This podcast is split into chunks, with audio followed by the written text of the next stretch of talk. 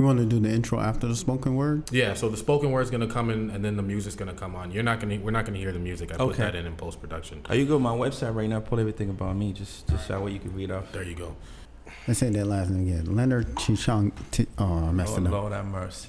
You got to say Chi Tange. Chi Tange. Chi Tange. I can't look at the word. I just have to say Chi Tange. Are you really wearing a hat in the video? Yeah, my hat might gotta get a haircut, bro. Anybody wearing a hat in the video? Uh, it's haircut. That's why. All right, you got something ready? Locked and loaded? All right, go.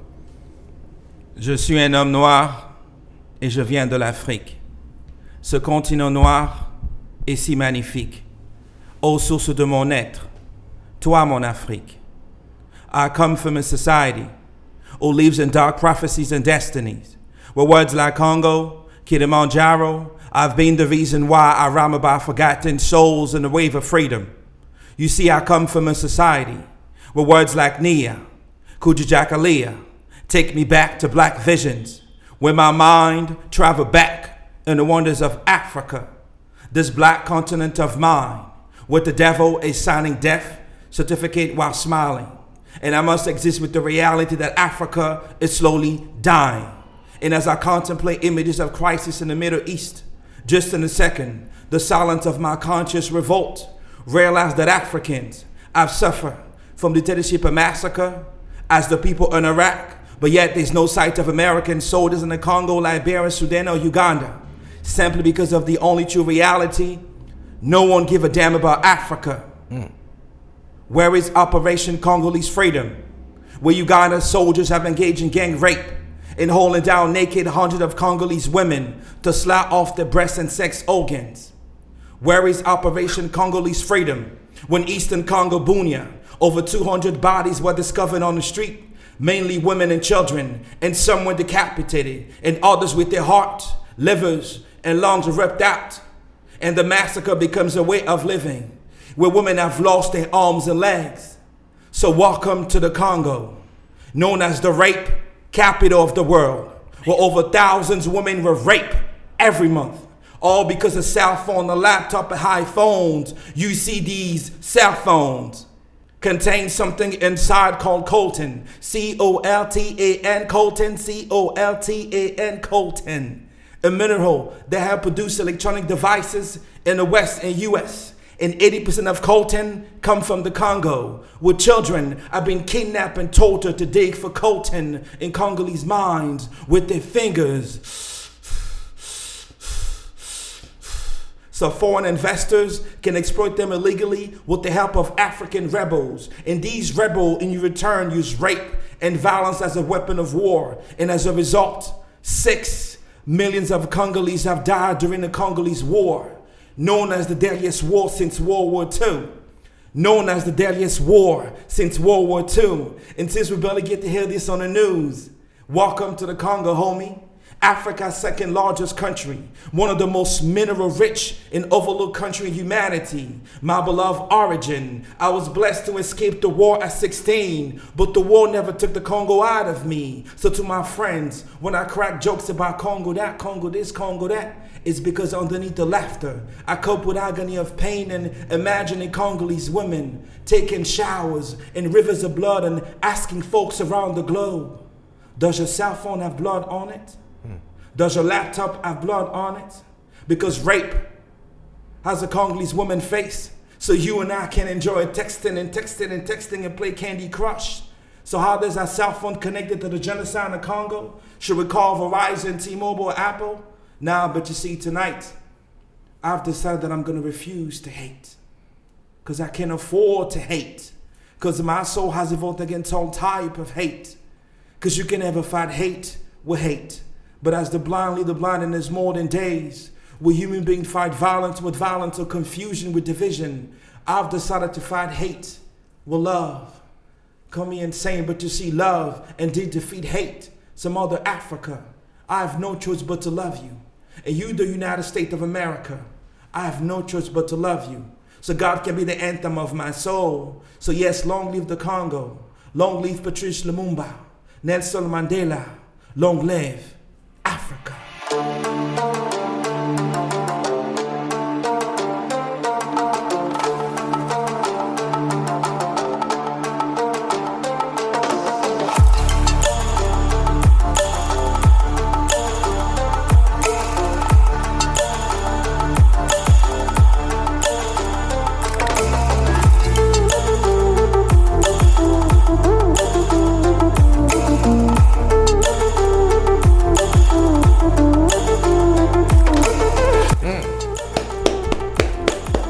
That was powerful. Bro. That was powerful. I'm, I'm gonna say uh, I've heard that a few times. It doesn't get less like, oh, yeah, that's harsh. I mean, it's That's real, intense, bro. That's really intense. Oh man. and it's all real too. Yeah, And it's all reality. yeah, it's a reality in that. And usually, I travel. My my body's here, but my mind is not here. It's not here. I, I travel back in those mind. I travel back, connect psychologically, you know, with the people back home, and and and um, it's it's uh, my way to engage humanity, just to bring awareness. You know, like hey, just so you know, as as a consumers of electronic devices in in America or in the world, Yeah. our, te- our technology comes from Congo. Yes. You know, this is, I mean, yeah, you're in the West. Hey, um, digital revolution, iPhone, all that, blah blah blah. But I think it's to educate, to educate the average consumer, to educate people Mm. that when it comes to the Congo, Yeah. The most mineral-rich country on the planet, and the Congo produced all the technology that we have. So your cell phone contained coltan, which allowed you to to text, man, to vibrate. All these minerals, you know, come from there. So there's like a I do a lot of presentation and workshop in that. You know, I, lo- I lost my uh, I lost my bearings, man. Uh, welcome to the Not Done podcast. I am your host, Iman Abdullah. Got And I'm Shimon the- Ward. Uh, Hey, wh- who are you? I'm sorry. oh, who am I? Because you normally introduce me. I, I I don't know what I was doing. Uh, yeah, uh, Shimon Warden, the Biz. The biz here. I'm thinking about the name Clutch. Well, we'll talk about that later. Clutch. All right. Uh, who's our guest, Shimon? It's Leonard Tisange, who I just didn't say that well, but um, I don't speak Congolese. He is the award winner of the Boston Congolese Gala in 2018. Born, as you heard from his great poem just now, in the Democratic Republic of Congo. Uh, Leonard's poetry, workshops, coaching. Uh, you have a company uh, called Consciously Exposed, correct? yes, startup company consulting. Yeah, uh, and really bringing together business, but that cultural competency, that awareness. Yeah. He's brought the the pain and the reality of the Congo to the Commonwealth and to the businesses here. Yeah. He's known at the state and the governor's office for his work on the Congo. He's been uh, recognized and awarded in that, and he's early on has been doing a lot to bring Pan Africa yeah, yeah. the yeah, African diaspora on a business level, on a personal level, on an intimate, emotional level. You know, uh, building those bonds through communication and culture and business. Hey, I'm, j- I'm really excited that he uh, was able to come today. Wow. Thank you for joining us, man. Thank you. That was a powerful, powerful message. Bro. Thank you. Thank powerful, bro. I like that. I love that. Um, so uh, I don't know if you've ever heard the Not Done podcast before. Generally, we speak on business. Right. Uh, this is going to be the third. It's actually technically the fourth episode in our doing business in Africa. However, the third one that we did, uh, it did not turn out well, and we couldn't use it. Uh, so you're going to be the honor of the, being the third do, doing business in Africa um, podcast here. Um, and every guest we've had on has just has just been just powerful, man. Just blows us out of the water. Really Mm. makes me wish I was actually from Africa and not from the slaves here. Um, Did he say from the slaves here? I'm from the, I'm a descendant of slaves, So so, I I. don't I know, but we don't like we've lost that uh, that African connection. Like I don't feel. You know, You some know, people when I feel I feel a kinship with him, but I don't know about the culture. I don't know. I Right. just don't know. some remember you, You know, did and that this is what program? maybe we're trying to find that with this podcast as well. Yeah, Definitely. He did yeah. a program when they were like, "We've lost our tribe," and for us, we were like, "I don't know what tribe I come Right. from." I know, but, but what does that mean from an African perspective, from a Congolese perspective? What does a tribe symbolize that we've lost?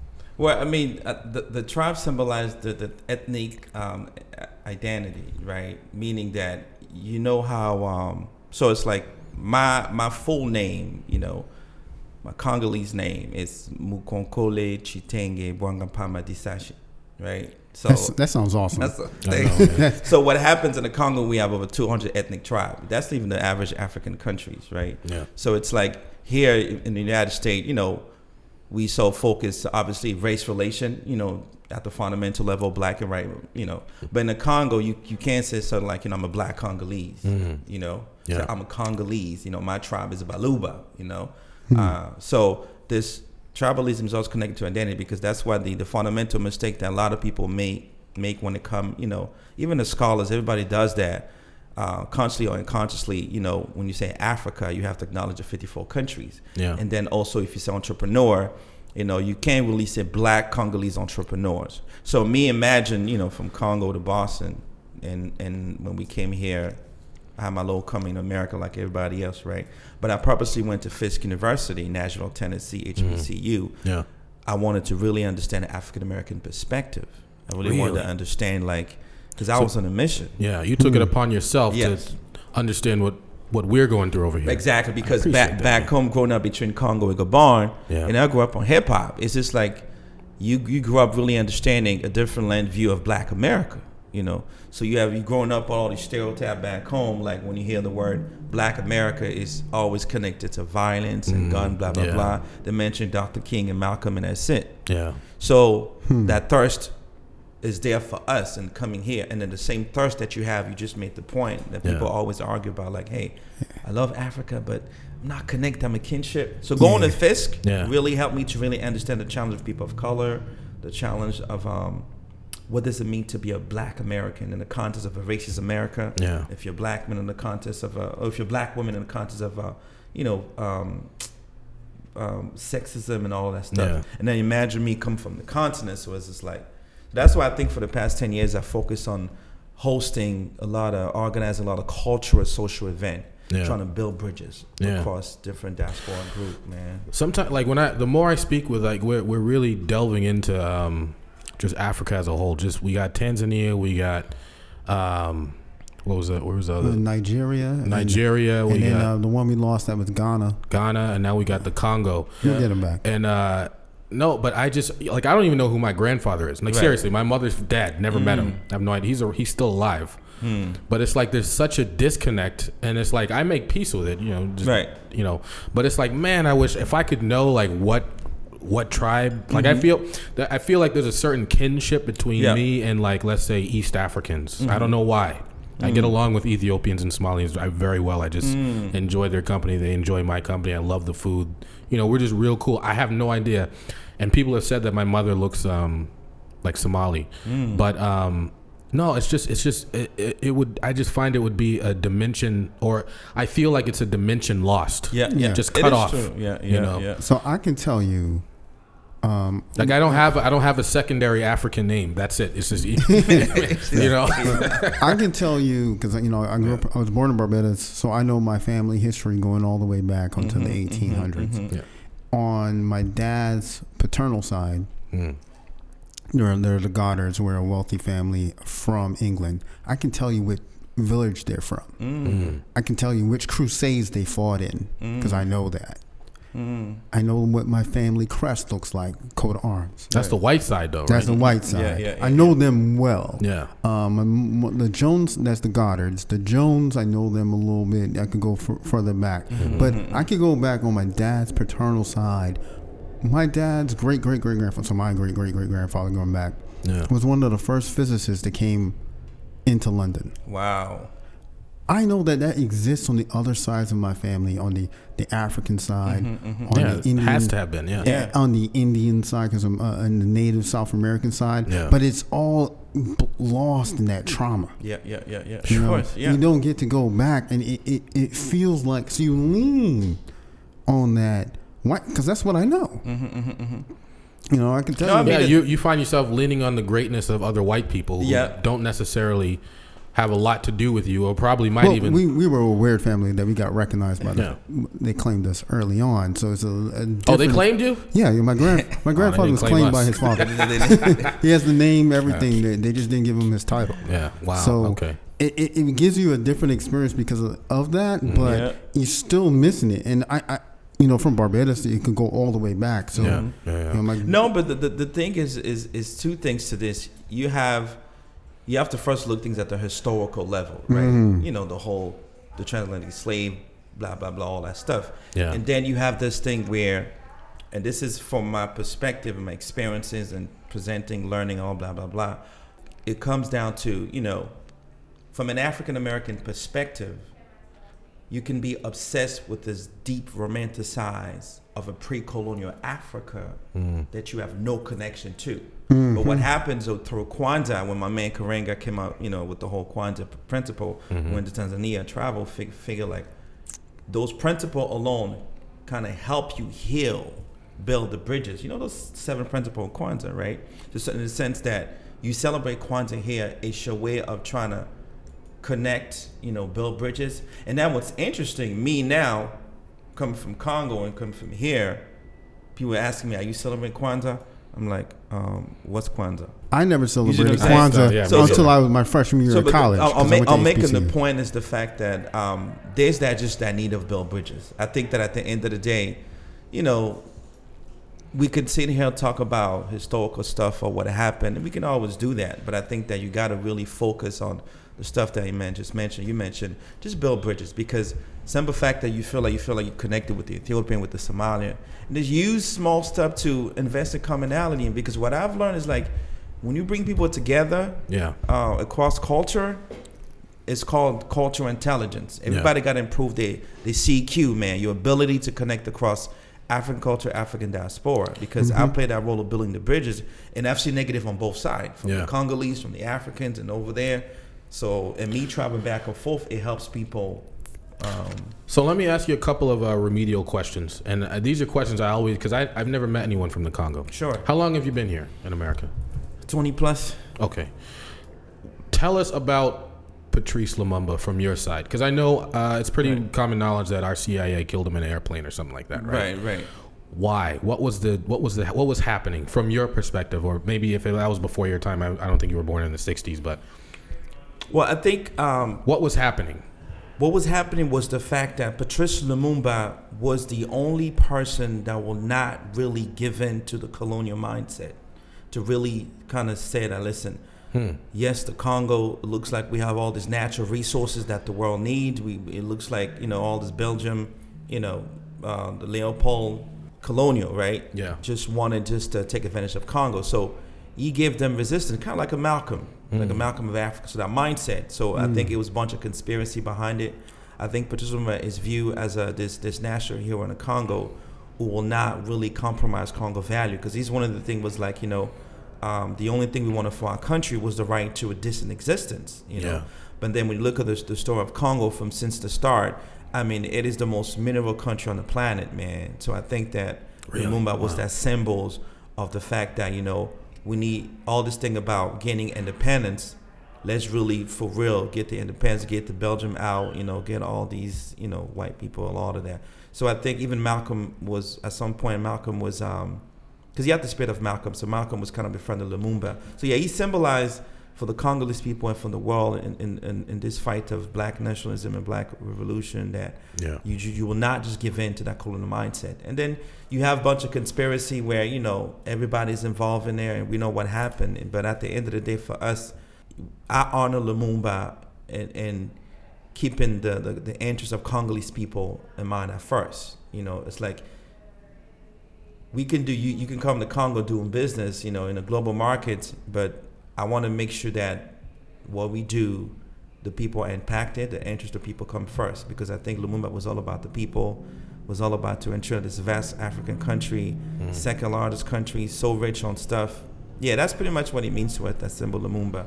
Uh, there's a lot. There's a lot, lot that can that goes on, goes on. The Congo's the second largest yeah, the Congo is second largest country in Africa after right, Nigeria. yeah. Um, I think well the first the first I think is, is in between um, Algeria and Sudan. Nigeria is the most um, pop, black populated nation in Africa. Okay, Yeah, the yeah, most yeah. populated, right? Yeah. The Congo is the second. The Congo is also the most populated French francophone because you know during colonialism, you know, I mean, English and French they're colonial language, Yeah, right? yeah. So I mean, even Congo or even other part in Gabon. I mean, I'm over here learning in school, but I'm learning English. Kind of like my conscience can't get like, how can we not learn Congolese dialect? How can we not learn our own language? You know. Wow. So you know the colonial i- impact was was big on so many levels, and you know you have conversation around that. Yeah. But uh, yeah, the Congo is always that overlooked country because of the fact that people don't really know about about it, what's going on. And you, you and you got 54 countries in Africa. I think that when when you in London, when you if you from if you live in London or United States, you'll observe that the average you know African English speaking Nigeria, Ghana. People can connect them more, but it's that part of when you look at Africa, you have the Anglophone, where they speak English. You have the Francophone, where I'm from Congo Mm-hmm. Yeah. we speak the French. So I didn't really learn English in Congo. I Mm. mean, I had to learn here, Okay. you know. So So how many languages do you speak?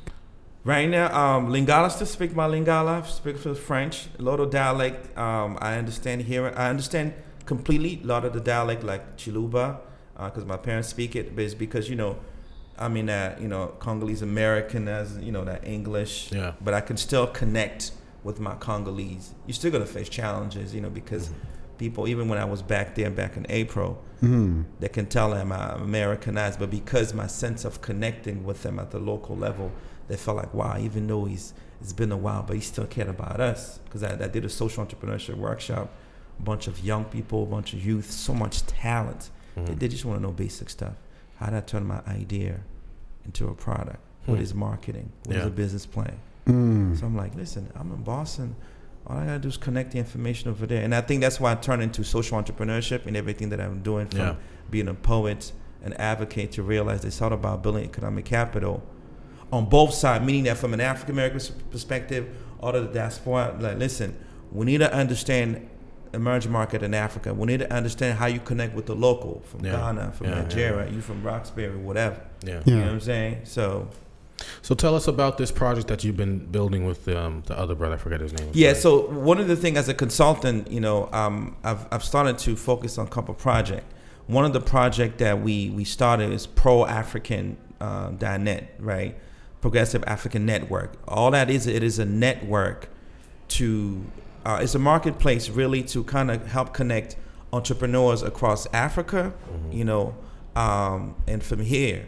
But we do that in, you know, uh, having a technology pla- platform because one of the things is that entrepreneurship it is the biggest it's the new sexy across africa right? Yeah, especially around millennial young people because africa has the largest population of youth and entrep- and these youth have talent they want to become entrepreneur i mean you know they want to escape poverty um, so Yeah. what we've been able to do here trying to connect the local diaspora here and across the continent to entrepreneurship initiatives so we started to host cultural event here in boston um, using all the social media platforms to connect with people back home. And it brought us a lot of attention, really have a network where entrepreneurs want to connect, but they also need entrepreneurship coaching. They need mentorship. Uh, they have a product or service. They need a marketplace. So that project um, let us realize that you can build bridges, man. You can find a way, a space where, as an entrepreneur in South Africa, can have their product um, or the services market here, and you here if you want to do business in South Africa. So we want to be the middle person Yeah. and Help through- facilitate yeah, that. facilitate that liaison. Yeah. But out of that though, you gotta have small step. We gotta start with the culture piece. Develop your cultural intelligence because you, Yeah. you go to South Africa right now. You gotta kind of be informed about you know the local market. How do you build bridges with the uh, the relationship? Yeah. Before you even talking about doing business, your product, your service, build relationship with the locals. It takes certain skills, you know, certain workshops. So that's a big project that we've been working on for a while. We're just at the point where it's all about, you know, needing some capital. Um, so that's like one one big project, and I think uh, the other project is um, pretty much, um, and this is the hardest part where you realize that as an African diaspora people, we just need spaces where we can build bridges. But let's dig deeper, like kind of one on one or group Mm-hmm. coaching. You know, really understanding like, yo, if I if I want to connect with Congo, what do I do? You know, how do I? Uh, so these are these are big project uh, turning into a lot of coaching, entrepreneurship. But my vehicle for that is just community building through spoken word, community building through event like Yeah. the one we got coming up February 7. Um, yeah. Right. So you're not only talking about building bridges. You walk across that bridge. You do business with the people on the side of the bridge. You spend time with their Yeah. family. You bring them back over with you. Yep. You traverse and across that bridge frequently. Yep. It's not just there for decoration. to make Exactly. People feel This good. is the real work, and then you map out a strategy behind it because you know you spend over uh, we I spent over a year or two trying to build bridges, but also trusting. You know, because it's like I want to make sure that hey, let's say if I you come to Congo, you go to South Africa, I want to ensure that the the relationship that I build is a trust relationship, so that way they can connect with you. Yeah. So Yeah, th- there's yeah. a formula to build, and that's what we need among us because multinational corporation they're taking over the continent. Everybody, mama, travel to Africa. Well, us here as an Africa diaspora, we still don't get it. Yes, we are divided. We're not united as it should, but I think that we can spend all day talk about that. But let's focus on having creative solution, creative initiative, and project that bring us together. Like y- you know, you traveling to Congo and stuff like that. I don't I think people. I don't. the Well, I don't. I don't. I don't. I don't think people don't get it. I think we just don't. I think we just have a lot of The mindset, too. mental issues. Yeah, yeah. The mindset. I mean, I'm not yeah. trying to be funny, but Right, uh, there's a there's a lot like you're getting your master's And, in and psychology. exactly, that's the reason You know? why I purpose because I got my bachelor degree on human services. Yeah. because I was like, human services mean that you know you meet people needs, Yeah. social issues, local and globally. Everybody Yeah, going yeah. through stuff, poverty, and and then psychology. Like, wait a minute, I think that it's all about trauma, the mental, the slavery, So and much all trauma, man. So it's like Yeah. these are. Um, you want to focus on what is it that prevented us to to uh, to build to build bridges of relationship, and you're right, it's mental. Yeah. It's, like- really nothing physical. in the mind. Yeah, it's it's all ninety percent mental. 90% Yeah. mental. Yeah. Class that's what- five globally. And Yeah, and that's what multinational corporation, even the Chinese all over Africa, it's all about economic love affair, right? Yeah. They just focus on the natural resources and made it all this deal with the governor. But us, local community folks, when I started realizing, like, you know what?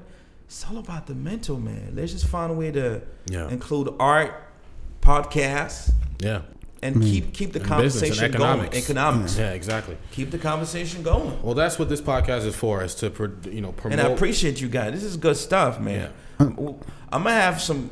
Um, I may have some. I'm gonna have some Congolese entrepreneur, you know, chime in in French, and you know I can do the translation. Come through, because I That think sounds I think amazing. that People need to hear this it. can be a vehicle where people can dialogue across the globe. I mean, it's just a matter of setting things, things up.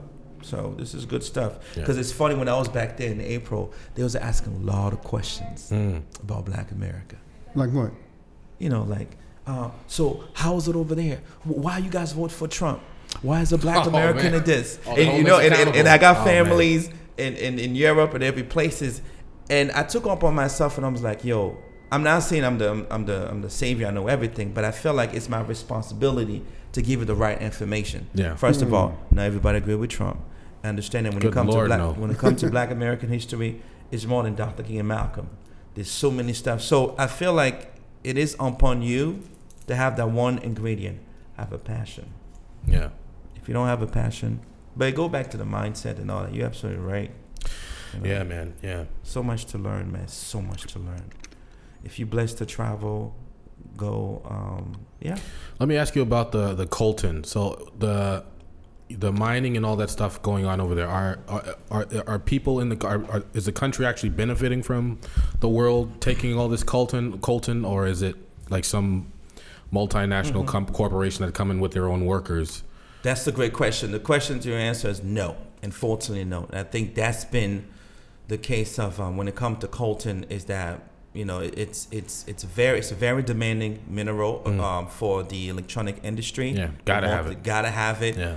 And and and what happens in all these video stations when they come out, Sony and all of that behind the scene, Yeah. these companies have to make sure they get coltan from Congo. So no, it does not. The the, the population never benefit from it.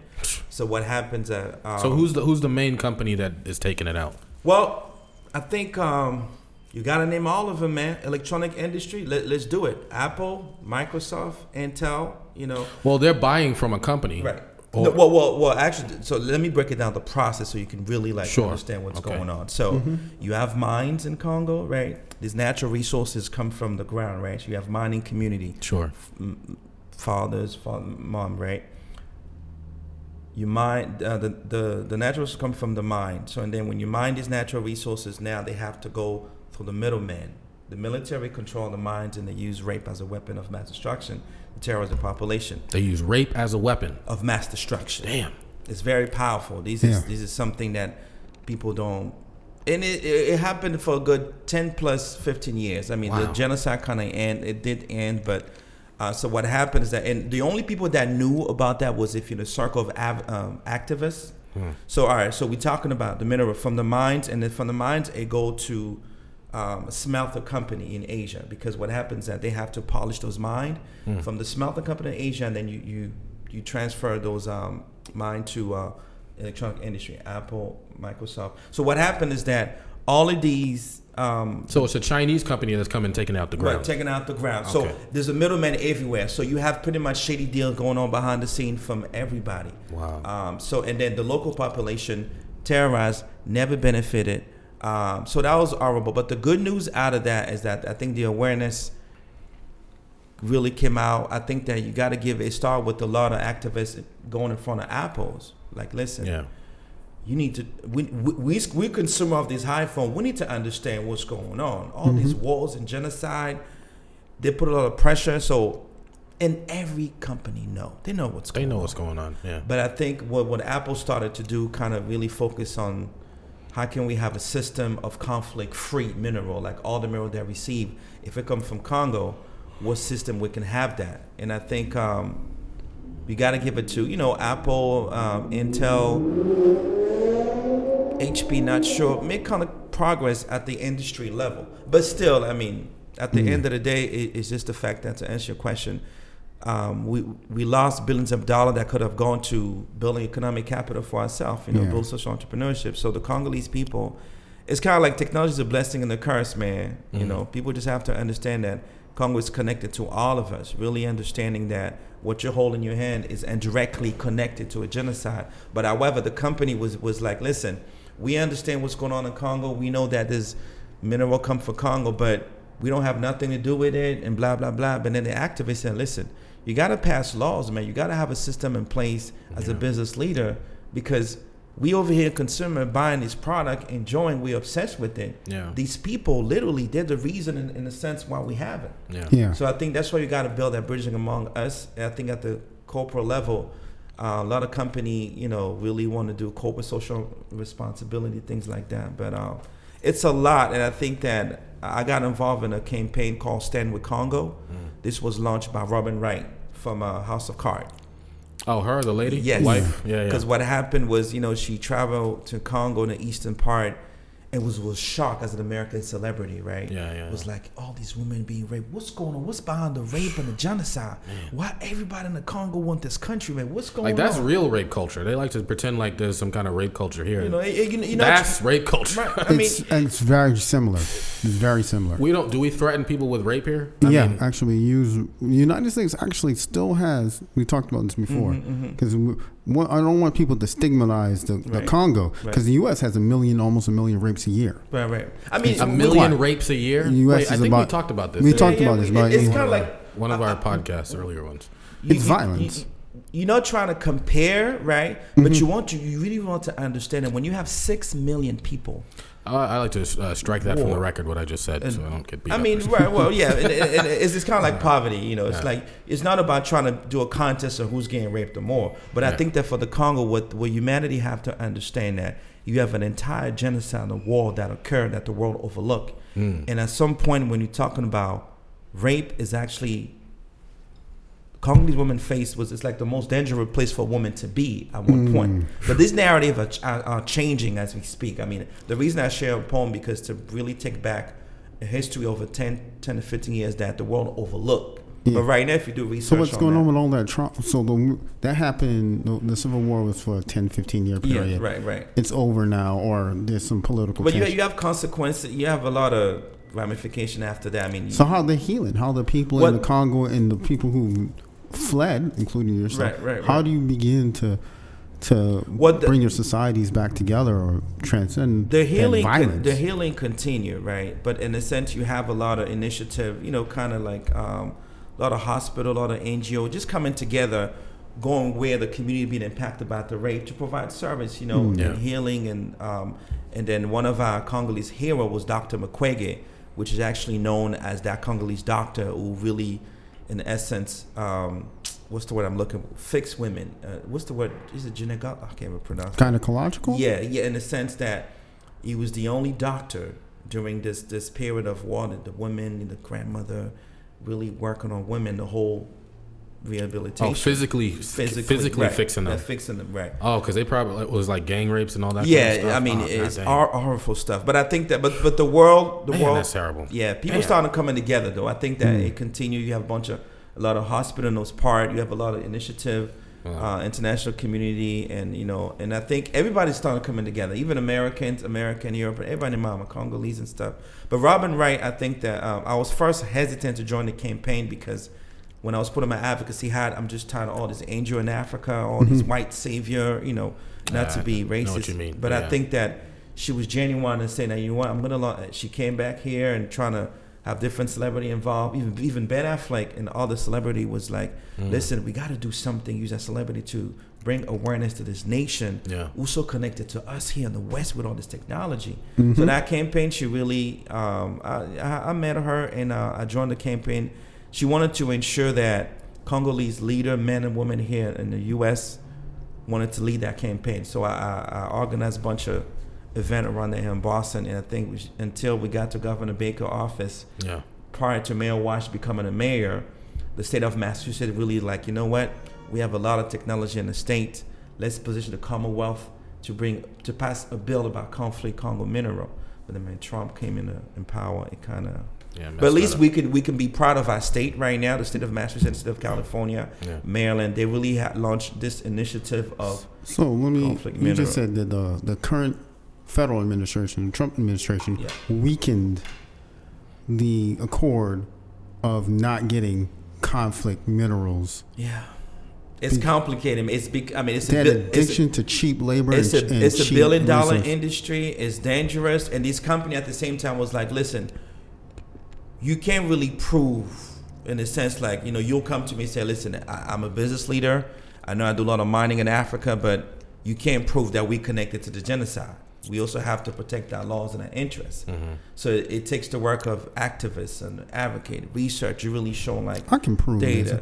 You can prove where, where that the, the They can the- be dangerous, the, though. the atomic signatures, the element signatures, where that where It's that uh, of saying- Well, mineral not just- came from. You can also prove just by who's going to be fighting you. So, because every Yeah. time these activists stands up, there's going to be some opposition. Where's Yeah. the money at behind their opposition? Yeah. what you, You all know, doing. and if yeah. that's coming from Apple or Sony, then you can. It, it would probably be the So- intermediary mineral companies. But they- Intel, they- Intel is the only. I think Intel have set the tone in the entire ele- electronic industry where they have traveled to Congo. Mm-hmm. They are visiting those mines. They have starting initiative where some transparency, some conflict free. You know, yeah. and uh, it's a couple documentaries on CNN. And I think it's about everybody just just follow away a business model where people don't have to be raped. You know what I'm Hmm. saying? Find a way to so in your solution that you're putting up with that social entrepreneurship, social impact, yeah. how do you build businesses and a business culture when our current Western model is based on exploitation of labor and exploitation of all that. resources? Yeah. And it might be exploiting other people's resources and exploiting your domestic labor, but it's based on exploitation. Yeah. How do we transition where it's based on mutual benefit? Really, not just rhetorically. Right. Really based on mutual benefit. Well, I mean, I, I think first you have you have to start with building bridges among all of us here, African diaspora, you know, entrepreneur, um, innovator, and to say first of all, how do we come together, right? Number Yeah. one, at that local level, right? Number two is like, okay, how do we find a strategy to build partnership with this corporation to say, listen, even though you're going to be greedy, can we do a win-win, right? Because at the end of the day, you're not going to give it to those multinational corporations across the Congo, Africa, or even the Chinese. They're not going anywhere. I think we just have to find, uh, continue to have discussion, finding solution together to say, at the grassroots level, to say, listen, you heard about what happened in Congo. What can you do? So, okay, you create awareness, that's fine. Now, what about businesses? You know, I think it just have to be a strategy where at the grassroots community level, and then with this company, you say, okay, how do we, let's use um, diversity and inclusion. Let's have all these initiatives that, because when I was in Congo, and I'm, I studied the, the, the business area, I was like, wow, look at all these struggling small business, small entrepreneur Congolese, and the people that benefit from the entrepreneurship scene is just like you know the Arab, the Chinese, and Hmm. and then your own Congolese local uh, entrepreneur struggling, but there's also no unity among us, right? Mm. Yeah. So we what it need to fix the unity among us first, come together, and it's a wrap. But unfortunately, you got to be everybody got to come with different strategy, man. Because I was there, it was so overwhelming and frustrated. Even my wife was like, "Wow, I know you're doing a lot of research and and really helping these young people, but um, it, it's gonna have to take a lot of people like you." I said, "There's so many of us out there. It's just, there's no visibility. I mean, there's dope people. Well, we see- need union among the the people that are doing this. Yeah, yeah. You know, like that's the main problem. That's every the- other every other country on this planet, if they have a resource, it benefits the people. You know, Yeah. take Saudi Arabia. The oil benefits Exactly. everybody. Yeah, you got a few uh, billionaires at the top, but everyone there's no homeless in Saudi Arabia. Exactly. The, the the poorest person there, and that's why they don't give out citizenship. But the poor, poorest person there gets an education, See. is all that kind of stuff. So, um, no, it's just like wherever we are on the con- on the continent of Africa, it seems like we can't get it together. Even in the diaspora, it's a it, Enough, division is you know? everywhere. So it's like I think when it comes to African diaspora people locally and globally, we just have to do a lot of work around build bridges, around is it just because of corrupt leaders over there? Is that all it boils down to? No, there's two sides to it. So yeah, corruption, bad governance have definitely crippled Yeah. you know a lot of things, right? But what happened is that these two Africa, you have that Africa that CNN and BBC, all of them are so obsessed just to focus on the negative, the bad things, right? Yeah. For me, it's like if I'm if I'm talking about Congo, it's that awareness, but there's that other side of the story that Africa is beautiful, Yeah. it's dope. There's so much emerging market. We have to focus on that because if we don't, if you're going to be obsessed with yes, colonialism, imperialism, the Chinese, they're all traveling over there every single day. I come, our plane is not packed with a bunch of black people. So I'm glad at least the celebrity. Uh, there's a couple celebrities that went that went to Ghana, right? So there's that Yeah, there awareness was, now. uh, Akon, and we, Right. we talked about this. Akon. a. After Black Panther, these Yeah. are these are the momentum to to build. Like, listen, Yeah. hey, you know what I'm saying? So we need to be able. It's sort of like, even here in Boston, yeah, there's a lot of there's a lot of violence still in the old neighborhoods, but there's a lot of beauty going on in the same Mm-hmm. Time. It's- It's not mutually exclusive. Yeah. And we gotta, because what you were saying, how to explain it about to Congolese about Black Americans, violent, ignorant. That they telling Black Americans the same, and people from the West Indies the same thing about See, Africa. back and forth. Back and- you can't trust those people. They're violent. They got diseases. Da da da da da. And mind you, if you come, mind you, and, and this is the average. When you understand, and the thing I have to, to, to teach my African community, um, brothers and sisters, like listen, with the Kenya, with everybody, to say, listen, when you look at African American history, let me break it down. Civil rights movement, Yeah. that opened the door to pass the Civil Rights Act, that opened the door for the Immigration Act. But now, if you an immigrant, you know, from Africa, the Caribbean, whatever, coming here, unfortunately, your stereotype of Black American is so pushing on you, you're gonna stereotype, and the stereotype is back and forth. That's why we fight all this tension. Yeah. You, you Look, know what I'm saying? I, I, am an immigrant. and, Like I came from the Caribbean in uh, All of '84. us. Yeah. I remember as a little boy 84? in New, yeah, eh, eh, 84, and because I'm fair, everyone there was tension between the West, the English speaking West West Indians people from the Caribbean and South America, Mm-hmm. Yeah. the Spanish speaking ones, and the the the native, uh, the African Americans. Mm-hmm. Uh, who came from, through American uh, slave? Like we didn't weren't all descendants of enslaved Africans. Yeah. It was cra- Yeah. like the slave boat dropped Africans all over the globe. Yeah, you know what I'm saying? basically, we yeah. got dropped off first. That's the only really difference. You know what trying to find whoever got dropped. All of us got dropped Yeah, off. got, got dropped off. Look at And then- Haiti and Dominican Republic. It's like when I got into, them, I'm like, wow, right there, that that tension. Haitian, you did so it's it's everywhere. Mhm. It's and it's not accidental.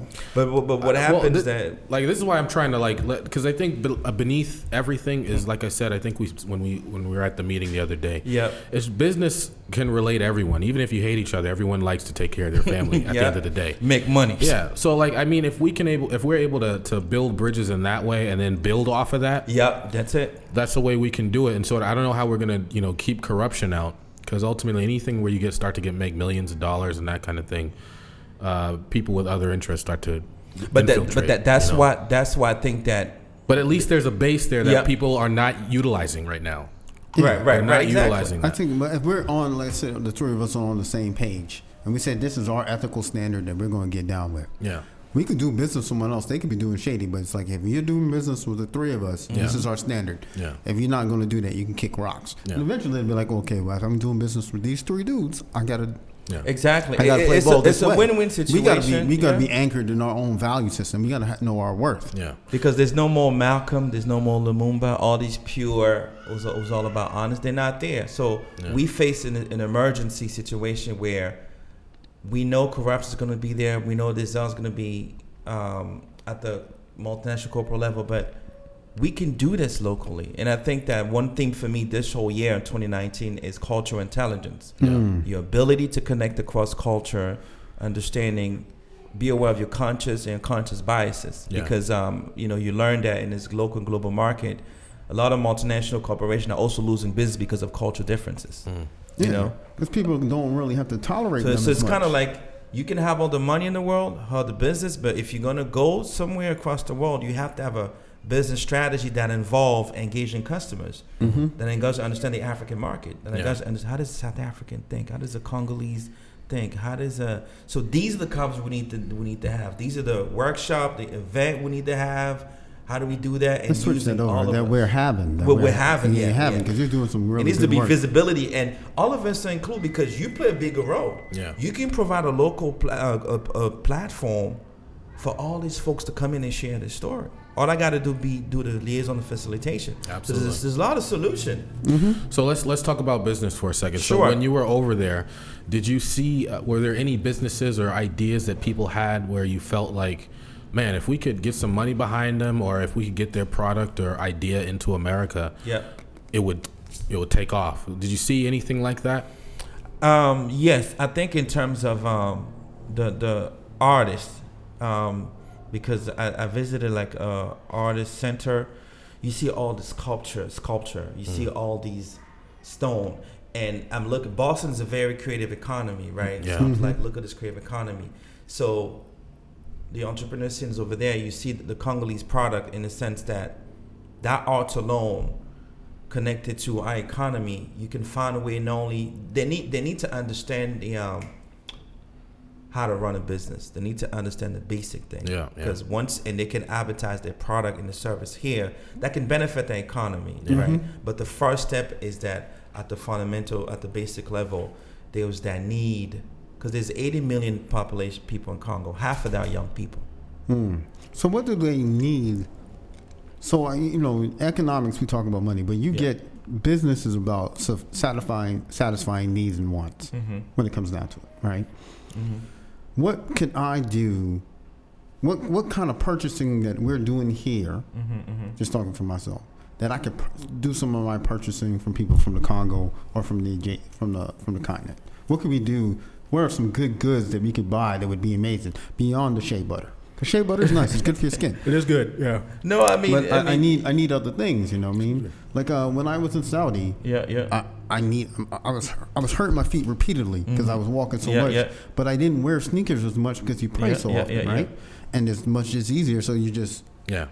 So You're it, it, wearing it- socks. it's pretty. It's pretty much the same thing because you think about it. If you're a fashion designer, you know you want to get some some new clothing lines, some new because it's very competitive. So Mm-hmm. you can go to the Congo and find a way to be different. You know, you can understand because we use on clothing, we use on fashion. So fashion can do well, and even uh, in terms of sandals and something different.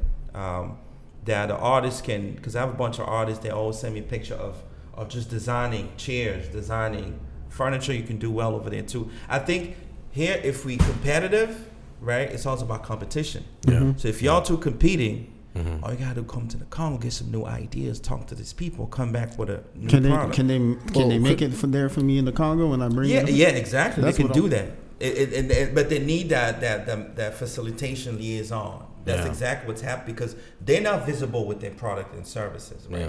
But I think they'll do well the fact that this is so competitive, this industry with capitalism and all of that, and people don't realize that most of the time you hear made in China, it's made in Africa, man. But the Chinese have Really? a system where because that's why they're all over Africa. A lot, especially in the villages. You have a lot of villages artisans that's so talented. Hmm. They do things in their hands like this, stuff like this, in a matter of. Or this is yeah, this is purely. This kid made this within like um, 15 minutes. You know, stuff like that. Now, of course, did you see the similarity of the same products everywhere? But what happened is that I think the fact that we innovators, nice, the fact that we are about competition, Yeah. so all you got to do, you go over there, you build with the local. You say, listen, I need something new and different, so I can compete over there and make money. You know, Mhm. they want to make money. You know what I'm saying? So um, yeah, and it also obviously mineral mine. So let me ask you a question. Let's say I took, you know, 10 grand and put together a website and people could buy these artistic goods Yeah. on the website. Could it would it would they be able to manage it or would that have to be managed by someone else? Probably by some someone else because in unfortunately right now the whole um, internet access is has been a challenge infrastructure because So they're, they're not connected on the internet right now. they they are but it's kind of like the government controls it. Okay. You have it's not like there's no free Wi-Fi over there, man. You you got you got to pay for. Can you you got you got to pay for the Wi-Fi? They have small internet cafe, Yeah. but that's controlled by the Westerners. Mm. wow. That's controlled. So you, the Congolese local person, come do your own things. It's like so. There's that thirst of really want. Like, So they got a stranglehold on Right. the infrastructure So you can break out Exactly. So, but the first thing is like, you know, hey, that's the part of I'm thinking like, listen, if you have a bunch of small business company here or, or, who are telecommunication companies here, listen, let's grow your business across Congo. The population is there, the data is there. Let's just put internet in the area. Yeah, I mean, Once you do that, Yeah. then you come in, Yeah. you say, oh, boom, just advertise your market. And that's what we're trying to do with the project. But the challenge is that you have a lot of infrastructure issue, So- internet access. Yeah, so some people listen like, oh, that's so hard. There's a lot of technology out. You can get a solar. There's some solar p- panels with wind, some renewable energies. You can make your own internet satellite Mhm, connection. mhm. It can be a water pump and light source. Obviously, that costs a little bit of money. It's not Mhm. outrageous, but you can pr- you can provide power and internet for a local village, and they're connected globally. They may not be connected to their Mhm. neighbors e- easily. That's what seen Akon like is that. doing. And that's yeah, the I think is, he's actually literally doing that. and a lot of people are doing it, and, and Yeah. that's what it's gonna take because you have you have to outweigh pros and cons. Like it's just like don't listen to CNN, don't listen to you know bad image. Let's just come up with solution and travel over there. You know, let's let's create consultancy. So we need to get a culture. trade mission So to I think parts of Africa. That's what we need to do. We need to bring some people there. Well, I think it's more than that. Yeah, you're right. We do need to bring some people there. But what's the education like? So not necessarily just on the basic level, but a, a lot in order to get into this economy, That's there needs to be some tech Yeah, education. it's not there. It's not there. And, and eh, think about it. You being the most minerals country on the planet. Yeah, The basic tech level, those basic stuff, they're not there at all. Not at all. and, it, and it's so profound and deep. So that's why Congo is challenging doing business over there. do they do? Man, I'm sorry Sure. to interrupt. No. Do they understand the importance of the coltan that's being taken out of? Yes, there? they do understand, but the biggest complaint and they're pissed off and they're mad and they're cried about is the fact that you know you you in a village in a mining community, you wake up in the morning, you see a bunch of truck full of coltan, you see a bunch of white people and, and Asian and business leader, and you you a local person, you just you said you said look at this, What can all I this do? coltan, they're going to America, they're going to Belgium. There was documentary for that, you know, Mhm. and and that alone, that now these are the people that you got to focus on. So it's going to take really this business leader to really give a damn to like, listen, we can do a win-win. We rich. You want you want our richness. You want our coltan. Okay, get it. But let's do a win-win, Yeah, right? Of course. It's, yeah. it's very simple. You still want to be greedy, stay greedy. Let's do it because we we are the one that really. But at the same time, you have to share the blame because these the African military, this everybody's have to blame. It's just that when elephant fights, yeah. it's the grass that's hurting. So yeah, just like to answer your question, just I like like that are. analogy. When I like elephant fight, it's the grass that's hurting. Yeah. You right here in Quincy, y'all just waking up in the morning, you're like, what all these? They just going to, they seen the coltan going to Belgium, going to America, and everybody on their iPhone. But I think that there's now awareness now, like, listen, we, we want we want the social entrepreneurship workshop. We want to learn. That's why I face in Congo. They, they're talented. They have idea. Yeah. So that's what's going to take up different level. Actually, Quincy was a mineral town. Quincy used to make granite. That's why all the streets are named granite. This Yeah, was a, yeah. that that hill up there.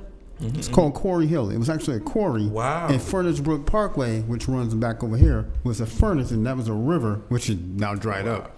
Let me let me ask you how. So tell us a little bit about how you, because you you were born there, grew up there. I guess for how how how long were you there? Um, so all, all my life, right? Yeah, I grew up and, and born there. I also grew up another around other African countries, Mhm. Ga- Gabon. Yeah. Uh, Gabon, because I grew up in Francophone Africa. Because, like I say, um, I always like to put on the table that when when Africa has 54 countries, so what happens that even within a continent, Yeah. there's still cultural differences. You still have to get to know. If you're from Somalia, it's going to be different from Congo. Mhm. Somalia is pretty, you know, mainly Muslim, right? Yeah. Congo is mainly Catholic. In in terms of that, you know, just a difference. So grew up between Gabon and Congo, where I was really honored and privileged to grow up around different African community, really understanding that mindset of francophone Africa, Yeah. and then coming here was just like a whole nother cultural shock. You know, Hmm. I went to English high school in Boston. Wow. I had to learn English. Man, I was traumatized, confused. Straight into high school. It was just yeah, because it, we came here, yeah, straight into high school. But unfortunately, what happened because I came from a French, Yeah. so they didn't recognize my whole high school diploma. Wow. So if, if you're from Nigeria and Ghana, where, where they speak English, yeah. you have a better chance to kind of speed up your education process in terms of getting to the American system.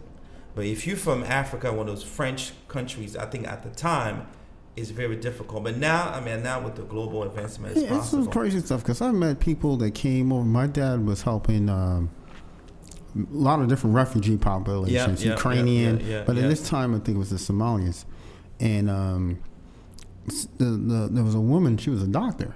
Mm-hmm, She came over, and they wouldn't recognize any of her accreditation. So she was working in a hospital cleaning. She was mopping, Yeah. and then she had to go and they wouldn't even let her. She had to uh, eventually get into a med school program. And obviously, once she got Yeah, there, they yeah, were yeah, like, yeah, "Oh shoot, she knows what she's doing." But they wasted three years of this woman's life. Can you imagine how many people in the Commonwealth? Thousands after Thousands. thousands. Now, it just Remember in Seattle, I knew a, a dude from uh, I want to say Nigeria. It might not have been. Yeah. He was a security guard, and he was like uh, head of surgery, Yeah. legit. Like he he could explain anything about medicine. Like I, we were like, come on. He was like 65 years old, old dude. I was like, man, why are you even here? What do you even just stay over there and be a head of surgery? But they come over here and they just I mean, you Gotta come do whatever here you for can do, you know? economic reason, Yeah. you know. But and and then, you, you understand, but that I think that's kind of a but people want to go back. I mean, It's there's a sense of yeah, it, it is. But but I think the good thing is you just have to look at pros and cons. I think there's definitely spaces, um, organization, and that can equip with that, you know, with that knowledge. Um, but that, like I said, it's all about. That's all the language barrier, the culture differences. Hmm. You're a genius. You know what you're doing. You know. Um, so So what can we do here stateside? In addition to doing the businesses, I, I Mhm. vehemently agree. Understanding the culture, building those relationships, going back and forth, purchase some goods, buying some goods, selling some goods Mhm. there. What else can we be doing? Well, Is there something we're missing? But before we do all of that, I think the Mm. focus is to first communication. Mm. You just want to start with small things. There's these event events like networking events, right? Yeah. Where you focus on business theme, cultural theme, and then use use things that bring people together: art, fashion show, and food. Now, all you got to do now use the technology that you have here in the West as a way to communicate. But that's what we did with our first project because we're like Facebook is global. Mm-hmm. You have WhatsApp. You have all the Skype. Yeah. So understand which country in Africa as is more as kind of advanced with technology, Mm-hmm. like South Africa. That's why our Facebook page of South Africa entrepreneur is huge with that project that we did because it's a it's a very easy way to connect them. Yo, well, you tell us about that project. That's a pan project, right? Yeah, Pen Project. Yeah, that that project is um it's a tough project, but it's needed, and I think the the pros and cons. The pro with the project was what we what we what we did here in Boston. We host um, me and Asheen. You know, we did it together, but he did the. I was more the one that brought everything, but he did the behind the scene. So we also entrepreneurship expo at Hult University in Cambridge. Mm-hmm. It was a way just to bring entrepreneurs across the local African diaspora here in Boston. Within that event, I had the idea to have entrepreneur across Africa to Skype in. yeah, that's you a good idea. Yeah. Let them like, hey, tell your people that you're gonna Skype into entrepreneurship event in Boston. We build relationship with new students, and then after that, you have now student going back home Yeah. in their respective countries yeah. we connect with some great South African students, entrepreneur. We say, listen, when you go back in South Africa, we want to create a Facebook page where all you doing is have them connect on Facebook. Yeah. Let's engage. Let's understand the entrepreneurship in South Africa. Let's understand what are the needs, and from there you kind of see the need. From the need, then you can introduce coaching entrepreneurship. Mm-hmm. So you use you could use the same formula in all of the countries, but obviously you want to start small, and I think that's pretty much the idea behind it. Can you tell people about? Because I, I was privileged to go to this.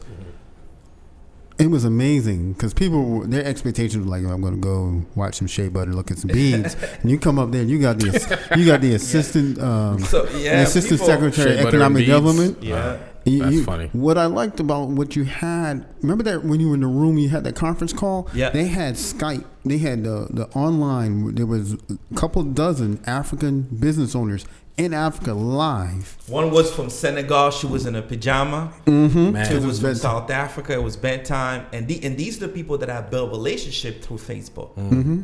And, they was a round table with a round- everyone sitting down. So you had a focus on table, the. yeah. It was But good. I think to answer your question is like you got to be the way to help is very simple. Like Hult was a perfect space to host something like that. You know, Hult Hult's played the part. So I Mm-hmm. was like, you know what? All I got to do, man, let me build with universities. Let me host event like this to bring the attention. So that's one way to to start with communication, Mhm. and then you can start with the big stuff. You know, and I think I that, think I think yeah, education has to be a is the bigger key- factor yeah, is a too. bigger factor. like uh because there's no way you can um like let's say you want the congolese people uh, is tribalism still an issue there or not really Um, was that with the It- it- Tutsi, the Tutsi? No, that's from? Rwanda. Oh, okay, Right. sorry. I mean, tribalism across Africa is there. I think the Uh-huh. Congolese, you know, we're not trying to make it a big deal with the new election, but yeah, it, it's it's Well, education. Well, well, where I was going is is Yeah. like I don't think like you know basic education is a given, obviously, Yeah. but like economic and business education specifically, Yes. so people understand the value of what is there. yeah, yeah. Like if, like I can't imagine. um I can't think of anything here, but the the like literally everything on this table has coltan in it, and that's almost the only place you can get it, right? In a sense, right? Yeah. Okay, so like, but I don't think everyone like if you have millions of people there, Mm-hmm. and they just see the coltan going out, Yeah, yeah. but I don't know if they get the gravity of how much that that's like.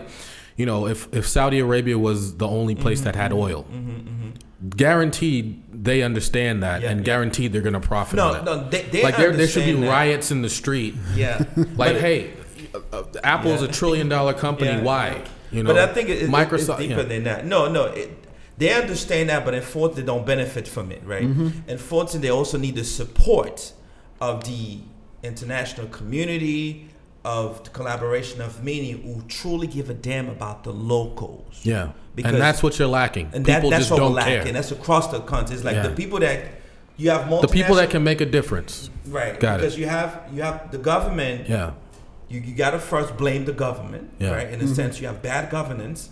You making all type of deal with multinationals because you want to make sure that you, uh, uh, uh, average African government, benefit from the richness of the country. But what what kind of dumb African leader are you? They come to you. You have the richness. So if you're gonna be greedy, stay greedy, but have a win-win for the locals. yeah. You know what I mean? You, you but they're what I'm really saying? like, I'm going to eat today, but you're starving tomorrow. Yeah, these That's are the not- dumbest leaders on the planet. You know, I mean, like I said, Yeah. they are. And I think to answer your question is the fact that the people don't have the tools. The people don't have. do You know how here we have. You know, you can protest. You can. Yeah.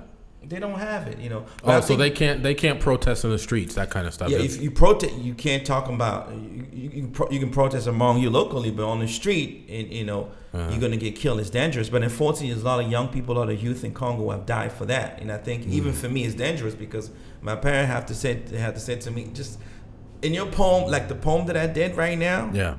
I can't go in Congo and, and say this poem in front of Really? government official. They're gonna come after me. So you couldn't go to a cafe and say that out in public. Yeah, I can say that in public, and next you know, you may have you know some military people there, or like like Wow. who is he from Africa or from, from American? Yeah. I'm like, I'm still Congolese. No, you're not. You know, so it's You, it's you kind here of to like, cause trouble. you could- You're to cause trouble, you know. Mm-hmm. So yeah, man, it, it's just it's very challenging. It can be discouraging, uh, but I think that Hmm. there's so much so much hope. However, it's just gonna take all of us together. You know, I mean, my, my tool for me at the local level, being a regular guy from Boston, I think it started with passion. I was fired up. I was mad.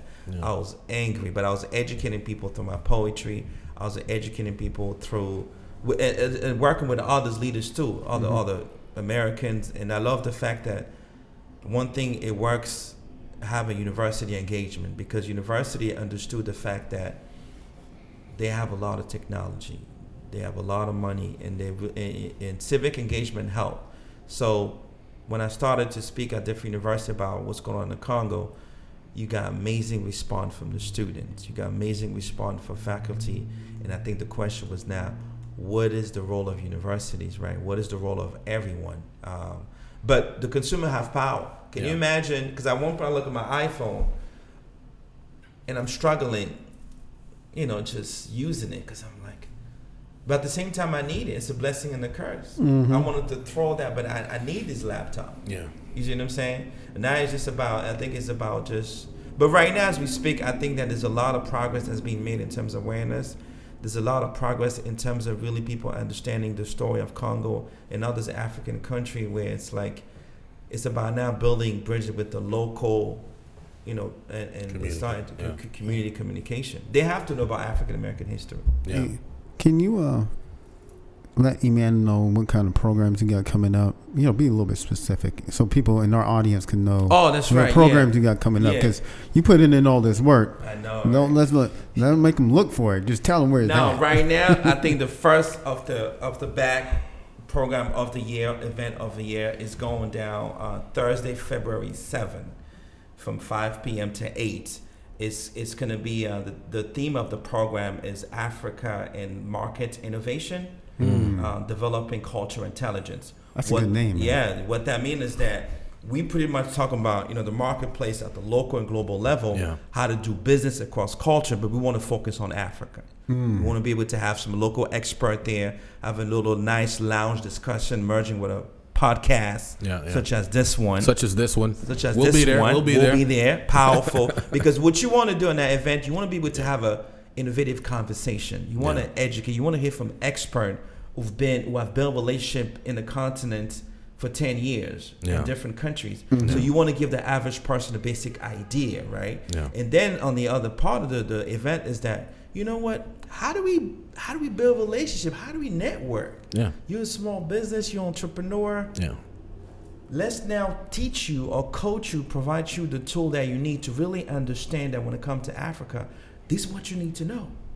You need to know. You need. You need to know. For example, understanding that. Um, let me give an example. Um, so, you have uh, population growth is a way to do to understand that you need a new business strategy. There's a lot of unmet need, right? You need to understand market research and say to yourself, you know what? If I'm a company, if I'm a small business here in Boston, I provide electricity. Yeah. Then we come in and say, guess what? Let's talk about business strategy for you, a kind of market opportunity in some region somewhere in Congo or in South Africa that, mm. hey, you can provide electricity over there. But you need a middle person. You need a, uh, and have a business strategy, have a business model, you know. So these are the conversation event that we need to have. And I think the purpose of the event to really set the tone to introduce my startup company along with my team of advisor because I have dope advisor and just so the world know I'm sitting with two of my advisors right now live you're in Boston so it's going down Nice. and what that simply means is that all we do, we're, we're, we're building relationship man you know we all need capital we all need money but we're leaving a this is an emergency we have to find a way to really build relationship that's really f- centered on win-win doing business you know Mhm. Absolutely. so yeah that's what February We with 7 it. is about we with it. WeWork 31 Street, James Avenue in Boston. Go on my website, consciouslyexposed.net. The concept of consciously exposed is like how do we make conscious decision to do the right thing Yeah. to improve people's lives in Boston and across the globe, man. Yeah, that's it. And Uh, you've been a very good guest. Thank you. I've you. learned I'm a lot. trying. We've, le- we've learned a lot. it. We've learned a lot, man. Um, know, I still have a lot of questions, but I don't want to take this uh, go too long because I know you have something else you got going on. yeah. Uh, you want to take us out with another one? Um, let's see. Anything happy, bro? Anything- I know, I know, I know. Of course, I, I I have a lot of happy stuff. The Okay. reason why I always start with Congo is to really grab, is, is to really get the effect that I have. It- It, it- it, it always did. works. it's heavy, man. It, it, get- you know what it does? It pulls you in. Yes. It pulls you in. So that's good. That's excellent, man. But let, us do some fun. Uh, all right, I want y'all to participate with me.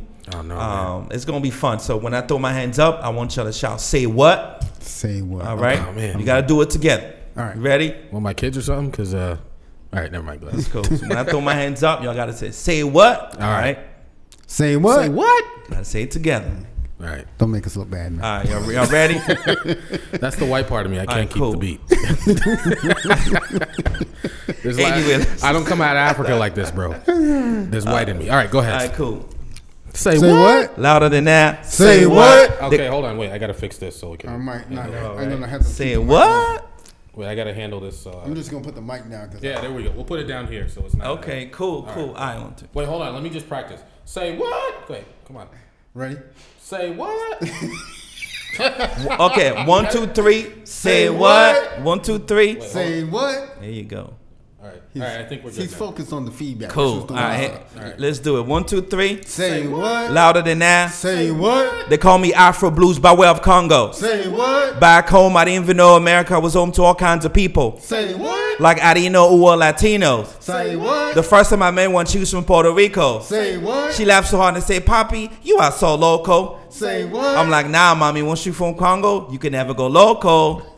Say what? She asked, so you from Africa, right? Say what? I'm like, yeah, you too, because Puerto Rico is part of the African diaspora. Say what? During slavery, the slave boat dropped Africans all over the globe. Say what? So that makes you a queen, a mandingo of, the, of, of, of Africa. Say what? Yo, they call me Afro Blues by way of Congo.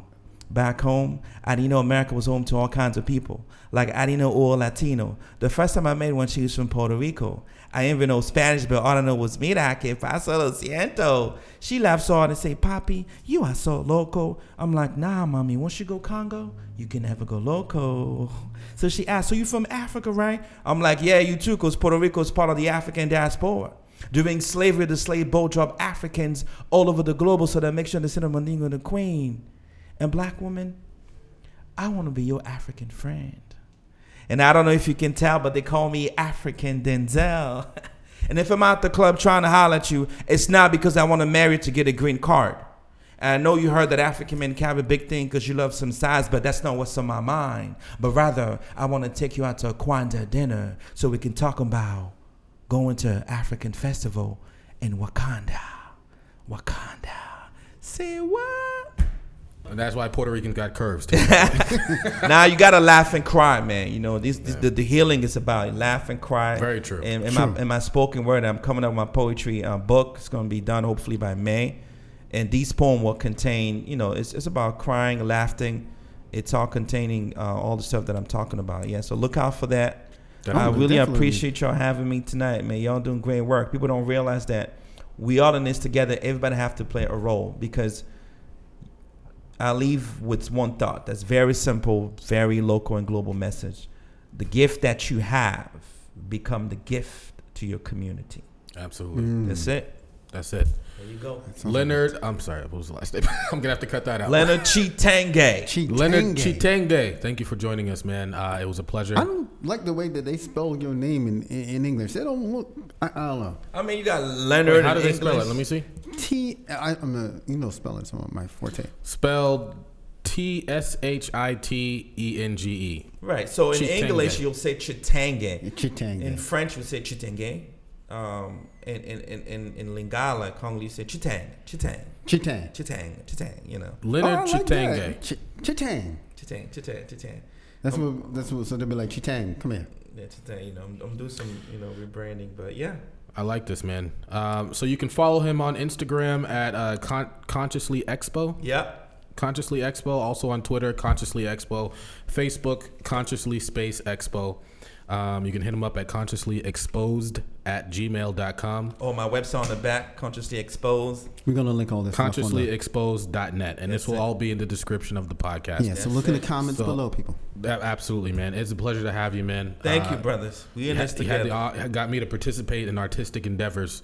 That doesn't happen. Uh, you know, you got me to lose my cool, but I appreciate it though. Thank you, man. awesome. Thank It was you. a pleasure. We Thank on this together. I appreciate you guys. Thanks for All coming right. by, Awesome. man. Always. Doing Business in Africa number, Number four. 33. Episode number 33, Doing Business in Africa 3. I'm going to have to edit all of that out. Uh, You're not going to. I'm probably not. Editing's hard, man. I got things to do. I'm busy dude, man. Um, but it was a pleasure. Thank you for joining us. Uh, we deeply appreciate you here with us today, and we learned a lot about the Congo. Um, I had some other questions because I know, uh, you know, a lot of black people in America are scared of Africa because they just look at all the And it's not their fault. The Let- let me- media, yeah, yeah. It's just, uh, what happens even in the beginning. It's just the same thing. It's, it's the same thing. You gotta understand. I was we misinformed. You gotta you gotta blame the school system. You know, Yeah. think about. But now there's no more excuses. It's kind of like I, for me because I was too much information out there, bro. I didn't take it personal, but right now there's no excuses. Too much information. Look at look at Black Panther. For me, was a way to use the movie Black Panther as post Black Panther conversation because Man. when I was at the movie, I saw the whole. You know, technology place. It was emotional, personal for me. And That's, what why- that's what the Congo should have been. Exactly, and that's why I oh, used Oh, I yeah. used the movie to do workshop, and it worked because I was like, you know what? For many of us, this is personal. For here, it's not just about a trend. You went to the movie, you wear your African attire and all of that. Let's just have conversation about you really understanding that you can wear an African attire, but let's understanding why you wearing it, the Yeah. definition behind it. So it, it's it's an opportunity for us to build bridges. You know, I would like to have you and, and Chris on another. Chris Jackson, he was in uh, doing business in Africa too. Um, why do the uh, politicians? It seems like they always sell out. He ta- he spoke about something called an economic hitman. They come and they Yeah. make, they make deals and they make offers. Yeah. You either comply, or you die essentially. Yeah. Or your The family real, dies. The real hitman's coming. Yeah, the real the real Yeah. economic hitman. So like I, I'd like to have a conversation about that. Why does that seem to always happen, and why do our guys always sell out? You know, and I get I get why, but I'm saying we should be a little bit stronger. You know, we, Mm-hmm, Yeah. we can't be scared of every like everyone's always going to want something, yeah, yeah, yeah. and they're going to do whatever they can to get it. But if you're always going to bend over and take it, I don't want to make that kind of reference, but uh, if you're always going to bend to their will, we'll never get anywhere. You know. Well, why do you think that? You know, you don't. There's no more Malcolm, Dr. King, all these. They get killed the- off. They get killed off. Yeah. So in a sense, is that yes, you know, we can also be scared and all that, but it's going to have to take Cooperation. sacrifices, mm. Sacrifice you and know, cooperation. blood. But at least, at least what we can do that. I'm not saying that you don't have to be another Malcolm or Dr. King, whatever, Yeah. or Lumumba. Learn from them. Have a uh, come up with a strategy. Let, Yeah. Let's because we, we need each other in this, right? So Yeah, that's yeah. the whole point. But if another Malcolm, like me, this whole Congo thing is dangerous for me. You know, I mean, in a sense where I'm here in the West, do my best to be use my art, my way of building community, give a voice to people don't have a voice back there to educate here, and Yeah. then you need the solidarity from here Yeah. to go. But when you go over there, it's a whole nother world because So if you go over there with no, and if you have solidarity back here, Yep. You can You make pro- back home. but you go back okay. home. But you go back home, then you're gonna you're gonna you're gonna there's gonna be an obstacle. Your own government will create an obstacle for you. Mm-hmm. So you gotta now find somebody in there to at least say, okay, I know the environment here is all about gritty win-win, but I tell you what, you get your cut. I just need to help these entrepreneurs, man. Let, me- let me help them, you know. Yeah. And then and then let's have a program where they can travel here. And then when they travel, you have this big conference. People just learning from each other. It's Yeah. about learning from each other. But it's gonna mm. take everyone. But it can be dangerous. Like I say, I mean, just use use the if they example of get you, history, come man. get you, man. Huh? They, they lock you down. we- We're gonna come get you. That's what it needs to be. No, but I mean, even though America's going through a lot be. right now, Yeah. even though America's going through a lot right now, but compared to from have a, a freedom of speech Yeah. to, to all these country, you know, at least here you can still make. That's why I think that for us, for many African community and people, is it's like it's hard here, man. We want to go back home in a sense, but Yeah. we realize that you know what? It's all about traveling, build bridges. But we we here for economic reason. I'm like it's like I'm from the most richest mineral country on the planet, but my country never benefit. It's supposed to be the most capital, you know, well, capitalism not in that sense, but we need African diaspora business model. Yeah. We can use the Western standard, we know that, but we need the old model. You go to Barbados, you're from Barbados, right? Yes. Yeah. You understand the local scene there. But yeah, listen, we will always talk. We'll continue to talk. Yes, sir. I think this is an opportunity to do this podcast that we can talk Yeah, about man. having some uh, Congolese entrepreneur. Yeah, uh, Gabon, you, na- you name it. it, you send them our way. We, we, we'll be glad to talk. I talk do the them. translation, so I think that way the audience can really understand what it's like over there. yeah. Because there's misinformation on both worlds. Let me ask you some dumb questions, but um, I'm just, you know, I like to appease these. Uh, have you ever had Ebola? No.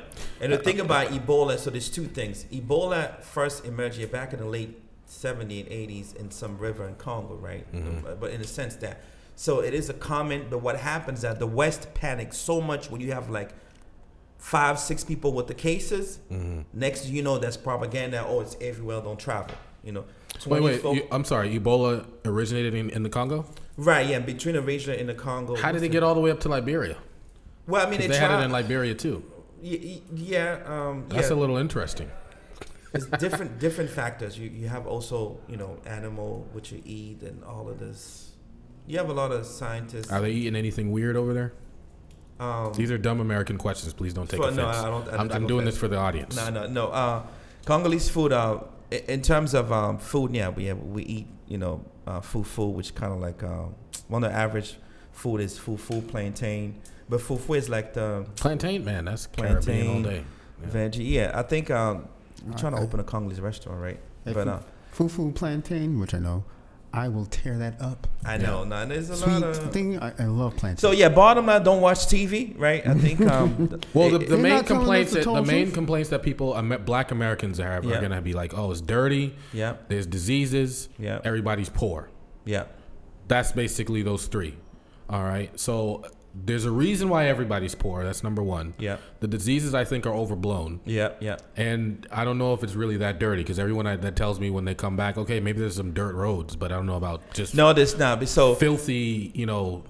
No, listen, this is everywhere. Here's what I did. When I went to Congo in April, I did a Facebook live during my trip for seven days. I put day one Congo. I showed the mall in Congo. I showed the beautiful street, the hotel. I was Man. educating people on Facebook. They're like, "Whoa, is this Congo?" All right, so audience, uh, go to Leonard uh, T S H I T E N G E Facebook, and then look at his photos there. Yeah, look at the photos. So I'm gonna take you back to a couple trip. I also did my traditional wedding in Yeah. Congo too. we'll put a link on there for everybody. this is like my personal. I'm just Oh, okay. oh, maybe look not. at this dapper guy in a suit. What? all my events. Man, we don't wear suits enough, Shimon. Uh, I wear suits pretty frequently. Man, not like this though. These guys look like extras in James Bond Man, movies. I, I told you went to the wedding. They were. Is Barry? Where's Barry from? No, no. Barry brought me. Barry is from. Where's Barry? Look at this dapper guy here, man. Bam. Yo, Yeah, man. do the Congo? Do they wear like seven different outfits at their wedding? Because I went to an Well, I African mean- wedding up here, and they wore. Uh, What country was it? mm, I mean, the, the, the average, yeah, the African, the average African wedding, you, you have, um, you, you change it to, if you do traditional, you wear your African attire. But what happened is that Congo, like if you're from, you know, Nigeria, you wear those big uh, West African boubou, you know. Mhm. Uh, but Congolese, it's more of like long sleeve. Oh, that's a cool. That's a dope shirt, bro. You got like a. It looks like a bunch of suns on your shirt. Is it like short sleeve? Yeah, I think it's a short sleeve, like button up. I think that's cool, man. It's green, right? Uh, no, I think it's maroon with the yellow suns on it. Oh, is this over near my house? Oh, okay. This looks like it's. oh, this uh, is right down the street. no, but I'm saying the house is in the background. It looks like it's right near my house, over in, uh, near Dudley. Roxbury. Yeah, that's over near where I live. Really? Yeah, I live over there currently. I'm about to move though. I don't know where yet. You talking about Dudley, right? Roxbury? Yeah, I live right up the street, bro. Seriously? Yeah, man. I'm hood, bro. I'm You hood. gonna see me over there every day. My parents live there. Oh man. I am not from Dudley. I'm from Dorchester. Yeah, okay. No, you got. I'm from the rocks, bro. Yeah, yeah, I know. You, yeah. Yeah, me too. Right, it's funny, Roxbury, from Congo to Roxbury. hmm I mean, I like Roxbury, but uh, I'm from Dorchester, so yeah. I mean, it's a lot of changes. Man. There's- You know, a lot. Anybody outside of Boston, like, is there a difference? There's Uh, a, we think so, but they not think really. So. I think Dorchesterians. I don't know if that's a word. I don't. I don't think so. they think so. Oh, is that your wife? Are you all up in the page, huh? I'm just looking through everything personal. Cyber that's stalking. Personal stuff. I'm an open book. Uh, I share my. Uh, oh, okay. I think we're in the Congo now. Yeah, that's a dope shirt, man. They got some dope gear over there. See what I'm saying? Everybody want to be Versace down to the socks. Nah, Uh. Versace don't put no money in our pocket. Versace don't even like black people, man. That you ever see? You ever see the lady who uh, owns it? Man, she is. I don't know if that's probably negative to say, but man, she's just done so much plastic surgery to herself. You don't recognize her? It is unbelievably off-putting. I'll just put it. I'll just put it like that. yeah. people don't know, man. That's all. And I think that all you're doing is just take upon yourself to travel somewhere, share, share the positivity. So you'll think this is downtown Boston. So this is Democratic Republic of Congo. But CNN ain't gonna show that. Nope. Mm. BBC ain't gonna show that. Yeah, that's me going. This, this I mean, that's some beautiful work. beautiful work. Yeah, yeah. You t- say so. To your question, when you was talking about, if you look at Boston creative economy around arts and culture, You can you can create an easy program about arts and culture from Congo. Make money, you know, do some auction Yeah. because you want to be competitive in your industry. Mm-hmm. So, um, All right, man. This is great stuff. Good stuff. we're gonna continue, man. So we're gonna continue the conversation, continue the dialogue, continue. All right. Once again, everyone, uh, check out Leonard Chitang- Chit- Tshitenge. Yeah. Tshitenge. Uh, Consciously Space Expo on Facebook, uh, Consciously Expo, one word, on Instagram, Consciously Expo on Twitter, and Consciously Exposed at gmail.com if you'd like to uh, speak with the gentleman. And um, thank you for joining us, man. It was a pleasure. Thank you guys. I appreciate it. Yes, awesome. sir. Yes, God sir. bless. One. you what? Oh, Renee, cap it off. Um, you, what do we I'll put. I'll put it together. Yeah. You put it together. Uh, Uh, one. one.